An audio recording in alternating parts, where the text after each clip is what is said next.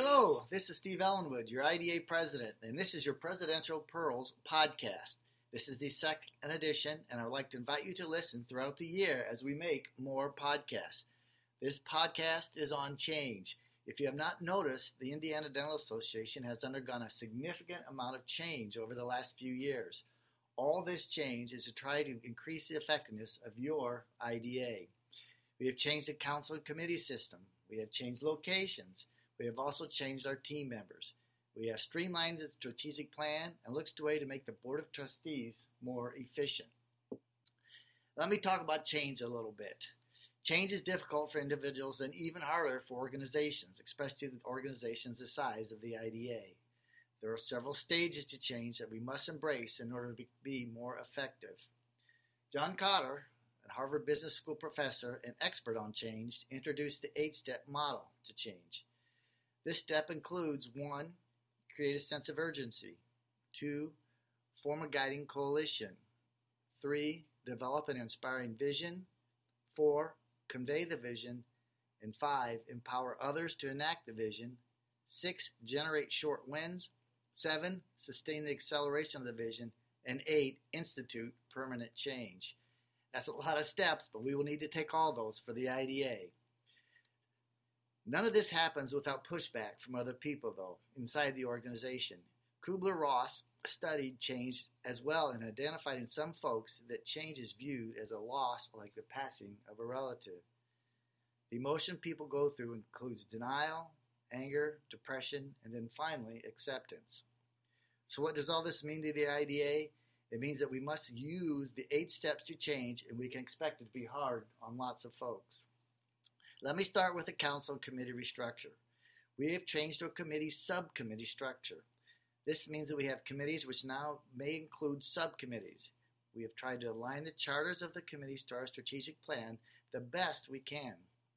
Getting the committee in sync with the strategic plan has been a lot of work and is still shaping up. It is a work in progress. The idea is to have impact over activity.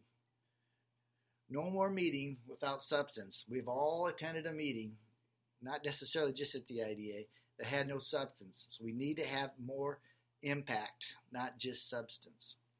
So we downsized the committees. Instead of having 14 members on the committees, we now have 7. These 7 members are all skilled-based appointments, which means the IDA member can be appointed to committee if they have an interest or skill set that fits that committee. It is no longer component-based. So we get volunteers interested in the work of the committee, not somebody who has been appointed because a component member needs to be there. When we were appointed based on these committees, there was always members who just were not that interested in the work. The smaller size, going down to 7, has made it so those people that attend those meetings are more engaged in the work of the committee. The Board of Trustees, committee chairs, and executive committee completed a wonderful retreat at the end of the summer in Bloomington with Dr. Kathy O'Loughlin, the ADA executive director, and some of her team members. We spent a day and a half working out the difficult side of change and how to increase the impact of the IDA. Without question, the ADA team feels our committee structure is too big, and we all must agree. We still have too many committees and subcommittees, but we are working in the right direction. We started the process of developing charters for each committee. These charters are the who, what, and where of each committee. They outline the specific duties and responsibilities for a committee. These charters also are work in progress and should be completed soon. Other change that has gone along with rewriting the strategic plan and making it fit what the Board of Trustees and Executive Committee feels are our goals for the IDA. We have tried to place measurable goals or metrics in the plan. Most importantly, making sure all the IDA volunteers understand the importance of using this document, that is our strategic plan, to define our focus. I know strategic plans aren't really that exciting, but they have worked hard to try to make it very workable for everybody. So some things that are less cumbersome that we have changed. The most important one, I think, is we have moved. We sold our building in Greenwood and moved to the IUPUI campus. To be honest with you all, I like the building in Greenwood better, but that's not what we needed to do. Parking was easier in Greenwood, and there was a lot less restrictions with getting in and out of the building. But the repairs to the building in Greenwood just made it unusable for us into the future.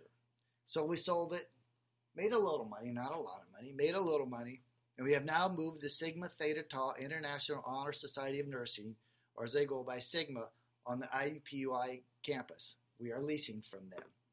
It's a very nice facility. It is nice to be downtown again, and we are just down the street from the dental school, and we're close to the State House. There is some limitations. Parking's not great, but it is way more centrally located, so it was a good move. Some other changes are staffing or team-wise at the IDA. We did have a dues increase this year specifically to hire more team members. We have had the same number of team members for over 20 years at the IDA, but our programs have grown, our numbers have grown, and just the overall business of the IDA has changed. In order to address this, we have added Ms. Alexandra Sumner as our Director of Public Relations and Janelle Kramer, Professional Development Assistant.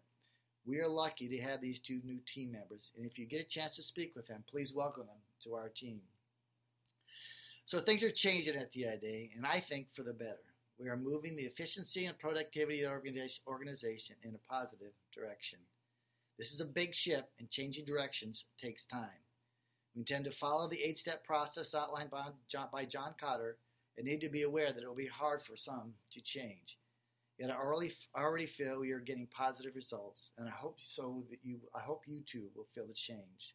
So this is Steve Ellenwood, your IDA president, and thanks for listening to the Presidential Pearls.